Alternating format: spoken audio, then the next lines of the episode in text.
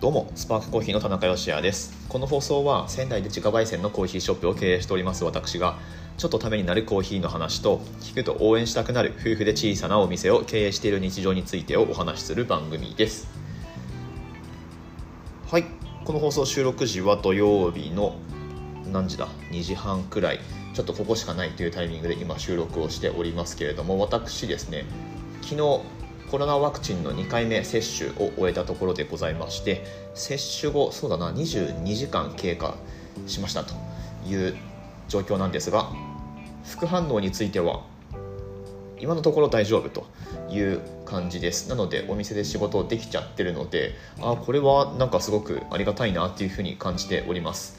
やっぱね副反応うんまあそうですね。あのだいぶな確率で高熱が出るとか腕が上がらないとかっていうね症状出る方多数ということでもともとお店を休みにするっていう選択肢もまああるにはあったんですけれどもただやっぱりこう何もなかった時のことを考えるといや休んでなんかすげえもったいなかったみたいに多分ねあの感じちゃうと思うので、はいまあ、そのまま別に、えー、特に予定も変更せずにお店は営業してるんですが今のところ多分パフォーマンスに影響はなくお店回せてるんじゃないかなと思います。ただこれもうちょっとエスプレッソドリンクがかさんできたりするとうんこのポンコツ具合がもっとねひどくなるんだろうなっていうふうに思いますけれども。あ腕は痛いんですよやっぱり。腕は痛いんですけれども。あのまあ、これ真偽のほどは分かりませんが1回目は右腕に打ってで2回目昨日は左腕に打ったんですね。なので1回目打った時右腕まあまあ痛かったし、うん、ちょっとねタンピングって言ってそのエスプレッソ抽出の時の動作がしづらかったりはしたんですけれども同じ腕に2回打つと、まあ、その分ダメージ大きくなるかもっていう未確認情報を目にしまして まあまあでもそのくらいだったら信じて実践してもいいかなと思って2回目は左手に打ってあります。なのでタンピングするのは全然問題ないですしトリップする上でも全然右手はね何ともないのではい。営業ができているという感じでございます。熱も全然上がらずですねこのまま行ってくれないかなと思います。もう打ってから一晩、えー、超えてるっていうことにはなるのでうん。まあ、このまま何事もなければと思うんですが、はい、大体67割の方が、まあ、ファイザー製だったんですけれども67割の方がやっぱりその高熱だったり、えー、何がしかのちょっと生活に支障がある程度の副反応が出るっていうことだったので、まあ、運よくその34割に入れてるんであればありがたいなという気がしております。ということで、えー、今日も始めてまいりましょう。日曜日の放送ですね、えー、なんかゆるっとさっきお店でお客さんと交わしたやり取りから、えー、思ったことを雑談ベースでお話ししてみようと思いますのでぜひ最後までお付き合いください。本日は、えー、10月の3日日曜日の放送です。はいということでやっていきましょう。えっと、まずそのお客さんとのやり取りっていう中で最近よく話題にするのが「おすすめ何ですか?」って聞かれるのがちょっと困るみたいな話題を ちょいちょいねこのラジオで出してると思うんですけれども。はい。まあこれは何だろうな、まあ、永遠のテーマというか、うん、答えはそのお客さんごとに違うので、うん、本当それぞれケースバイケースで対応していくっていう必要があるんですけれども、まあ、結構やっぱり出くわすんですよ。で先ほどもですね男性の方だったんですけれどもおそらく初めてご利用いただく方で、うん、コーヒー豆をっていうことなんですけれども二言目には何かお店のおすすめはあるんですかっていうふうに、えー、お聞きくださいまして。うんうん。おすすめそうそう、まあ、全部がそうなんですけれども、はい。まあ、やっぱねお客さんとしてはその分かりやすい選択肢を提示してほしいっていうことなんですよね。はいまあ、いろんなそのおすすめなんですかっていう言葉の裏に隠れたニーズっていうのをこちらとしては読み解かないといけないし、まあ、それは本当に AI とかあとはまあそうですね、まあ、あまりこう教育されてない、えー、まあ言ったらアルバイトスタッフさんみたいな、えー、働き方をされてる方にはまあなかなか難しいのかなっていうふうな気がしますしそれゆえねこういう専門店の、えー、優位性としてもっともっと伸ばして生かしていかないといけないなと思うところなんですけれどもさっきのケースでどう答えたかというと僕はブレンド2つに絞っておすすめをしました、うん。まあ、やっぱりその選択肢を狭めてあげるっていうのが、うん、ベターな提案方法なのかなっていう気がしています。はい。まあ、どんな感じで普段飲まれてますか？とかお好みの味って何ですか？とかってお伺いして答えてくれそうだったらそういうふうにお伺いすることも多いですし今回の場合はそういうふうにお伺いはしなかったですね、うん、もういきなりおすすめなんですか？っていうふうに、えー、聞かれてしまったので、まあ、やっぱり人気のあるものっていうふうに変換させてもらってでそれで言うとブレンド2つです。一番人気がその銘柄個々の銘柄として一番人気があるものって言ったらダークブレンドなんですけれども逆を言うとダークブレンド以外は全部朝入りっちゃ朝入りなので,、えーと、でそっちの方が圧倒的に売れてますし朝入りのコーヒーの方が売れてますよっていう風なことも言えるんですけれども、まあ、物として一番売れてるのはダークブレンドだしでもう一つおすすめするとしたら、まあ、実際のそのえー、売れてる数で言ったら必ずしもそうではないんですけれども、まあ、その対になるものっていうことでスパークブレンドというこちらはま比較的浅入りの酸味のある軽めの味わいのブレンドが看板商品としてねお店の名前の入ったブレンドということで位置づけているんですけれども、まあ、この2つをおすすめしましたと。で結果お客さんはどっち選んだかっていうと結構すぐダークブレンドの方を選んだんですよ。なのであなんだやっぱり好みって固まってあるんじゃんっていうふうに思ったんですけれども、はい。まあ、そんな感じでねお客さんのニーズを読み解いていってなので本当初めましてのお客さんとコミュニケーション取っていくのって、まあ、結構緊張感あるんですよ僕自身は、うん、緊張感があるというかなんだろうな、うん、まあ一回一回その大切にコミュニケーションを取っているというかね、うん、実はそんなことをしながら、えー、日々お店に立っているわけでございます。で、まあ、やっぱりあのー、お客さん対応していく上で一つの目的としてはもう一回やっぱりうちのコーヒーを飲んでもらう再来店をしてもらうっていうのがコーヒー豆屋としてはすごく大事なことだと考えてるので、うん、まあやっぱこうせっかく勧められたコーヒーがなんかその話してる時は良かったんだけど 家帰って入れて飲んでみたらなんだこれ全然俺の好みじゃねえじゃねえかっていう風な感想はやっぱり持っていただきたくないので、はい。まあ、なるべくねコミュニケーションをとって、えー、そのようにご提案をできればいいなと思ってるんですが。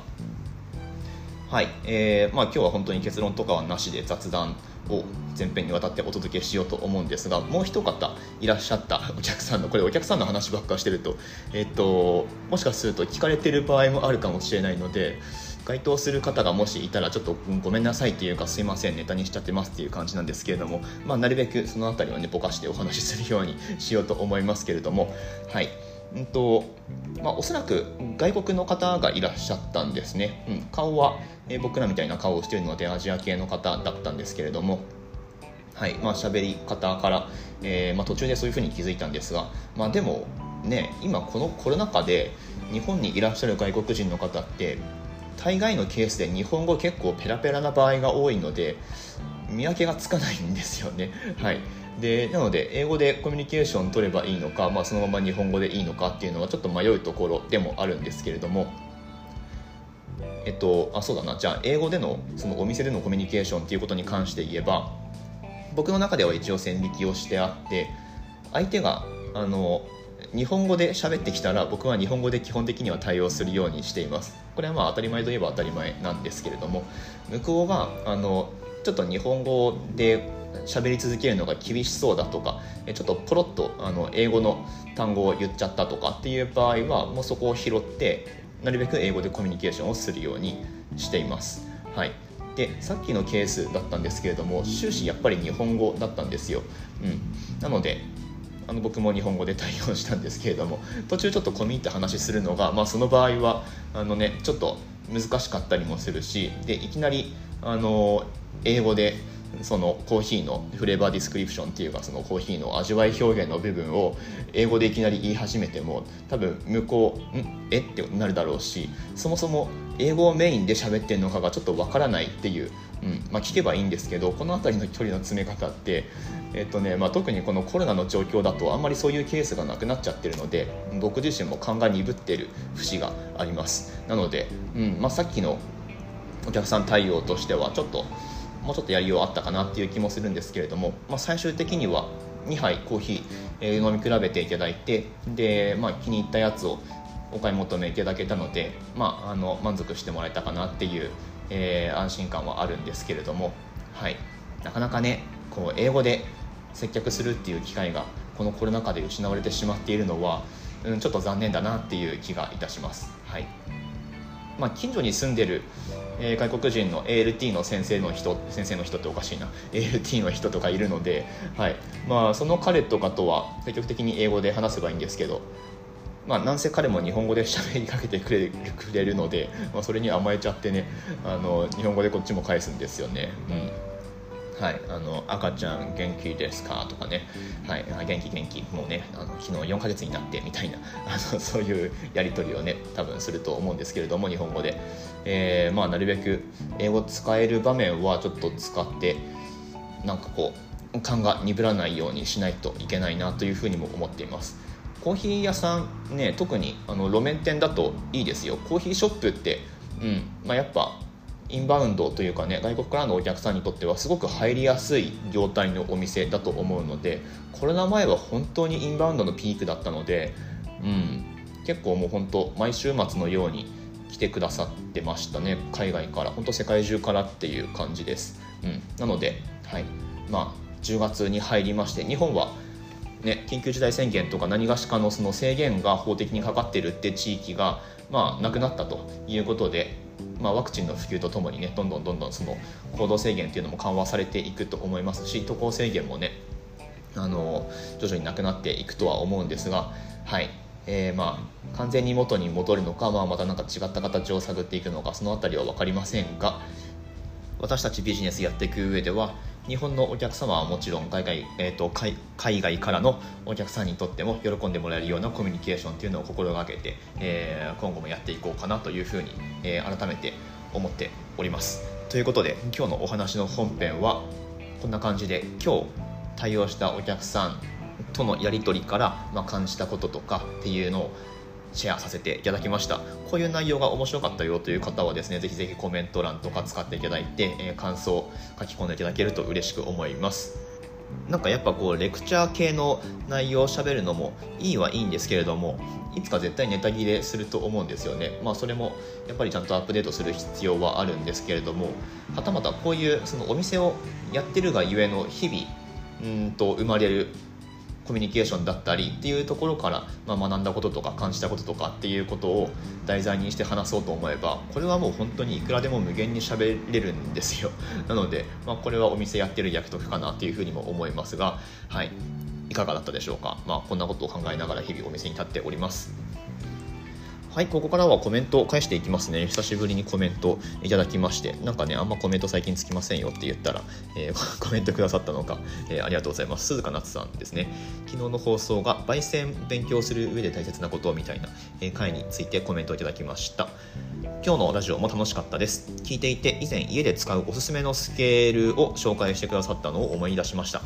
買おうと思いつつ後回しにしていたので今度こそお迎えしますということで、えー、ありがとうございますだいぶ前の放送でなんだっけおうちコーヒー始めるにあたって一番最初に買うべきものみたいなタイトルでお話ししたことがあったと思いますがそうですねデジタルのスケールあるとうんあの毎回の味が安定するしちゃんと測れていいですよっていうお話をしたと思うんですけれども本当何でもいいんですよデジタルスケール。で、まあ、1000円くらいで、まあ、Amazon でも Yahoo でも楽天でもどこでも多分作ってる大元同じだと思うんですけどはい。なんかねあのかっちょいい感じのコンパクトなデジタルのスケールがよく出回っているんですが僕らはそれを愛用してます、まあ、特にエスプレッソを測るのにちょうどいいサイズだったりもするのでそれ使ってるんですが、うん、あの全然高いものじゃなくてもいいですしあとタイマー機能はスマホとかで全然問題ないのでまずはデジタルで何かしか測れるものっていうのを最初に持っておくと、まあ、すごくいろいろ応用も効きますので、はい、コーヒー以外にもねなんかいろいろこう測ったりするのに便利ですんでぜひ手に入れてみてください。コメントありがとうございます。本日も最後までお聴きくださいましてありがとうございました。私たちスパークコーヒーのオンラインストアは楽天市場に出店をしておりましてこの放送の詳細欄のところにリンクが貼ってあります。ぜひぜひ覗いてみてください。ちょっとね新商品をアップできてないんですけれども10月27日に私たちのお店が創業から6周年を迎えるにあたって今年もアニバーサリーブレンドを作ろうと思ってます。はい。まあもうあのいろいろやってるんですけれどもぜひぜひ期待をしていただいて次の週末くらいにはアップできそうだと思うのではい。まあ、そちらも楽しみにしていてください。ということで明日の放送でまたお会いしましょう。美味しいコーヒーで一日が輝く。Good Coffee. Sparks Your Day. スパークコーヒーの田中でした。さあ。副反応はひどくなるんでしょうか。とりあえず 5G に接続されてる感じはうーんしないですかね